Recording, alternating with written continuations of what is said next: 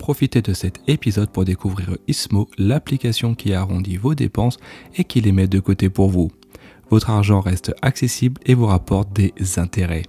J'utilise personnellement l'application depuis longtemps et j'en suis très satisfait. Téléchargez dès à présent l'application grâce au lien qui se trouve dans les notes de l'épisode et recevez 5 euros lors de votre inscription.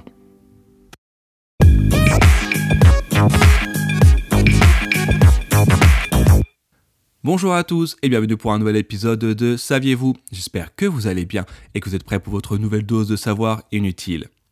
Dans cet épisode, je vais euh, vous expliquer comment un homme a réussi à créer un écosystème vivant, miniature et totalement autonome, et ce depuis 1960. Avant de vous expliquer exactement euh, ce qu'il en retourne, une nouvelle fois, je vous rappelle que si vous n'êtes pas encore euh, abonné, eh ben, je vous invite à le faire dès à présent. Les podcasts, le saviez-vous, c'est un épisode chaque mardi et chaque jeudi, et dans lequel je vous explique euh, une histoire complètement vraie, mais complètement euh, farfelue, et euh, du coup, ben, c'est le, podcast du savoir inutile. Également, si vous êtes sur la plateforme Spotify ou bien encore Apple Podcast, n'hésitez pas également à mettre un commentaire positif, 5 étoiles, cela aide au référencement, et vous pourrez du coup m'aider à continuer à faire grandir la communauté. Et eh ben du coup, on peut immédiatement euh, s'intéresser euh, au sujet du jour, cet homme qui a créé un écosystème vivant miniature et totalement euh, autonome. Pour monter aux origines de cette création, il faut en fait revenir à la période de Pâques 1960, lorsqu'un Anglais euh, passionné de jardin, euh, qui s'appelle David Latimer, décide de s'occuper en créant un jardin euh, dans un bocal. Et pour ce faire, eh ben, ce passionné de jardinage décide d'utiliser une grosse bouteille de 38 litres dans laquelle il sème des graines de plantes appelées familièrement misère, et ce pendant près de 12 ans et eh la plante qu'il a semée en 1960 se développe et s'épanouit euh, paisiblement au rythme des arrosages du jardinier. Mais en 1972, eh ben, rien de bien extraordinaire se passe, sauf que là, eh ben, David Latimer décide de ne plus arroser et de sceller hermétiquement euh, la bouteille. Et là, l'incroyable se produit. Et oui, au lieu de mourir, eh ben, la plante résiste et continue au contraire à se développer.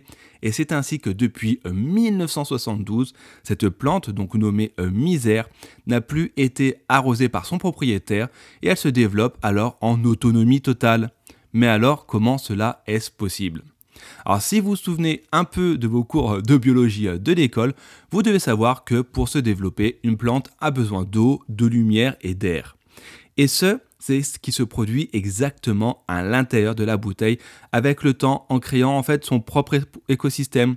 En effet, à l'intérieur de l'habitacle, la plante utilise la photosynthèse, donc la lumière euh, du soleil, pour se fournir en éléments euh, nutritifs qu'elle utilise puis qu'elle va recycler.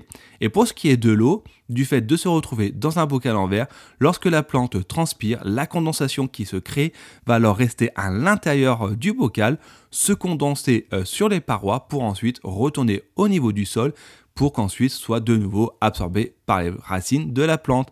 Et oui, incroyable mais vrai, c'est pour ainsi dire ce qu'on appelle un beau cercle vertueux.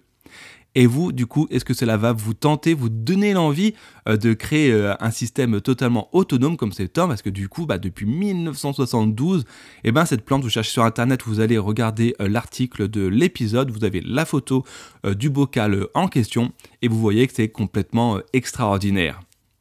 On arrive à la fin de ces petits épisodes. J'espère qu'il vous aura plu. Une nouvelle fois, n'hésitez pas à vous abonner, à commenter et à partager sur les réseaux sociaux.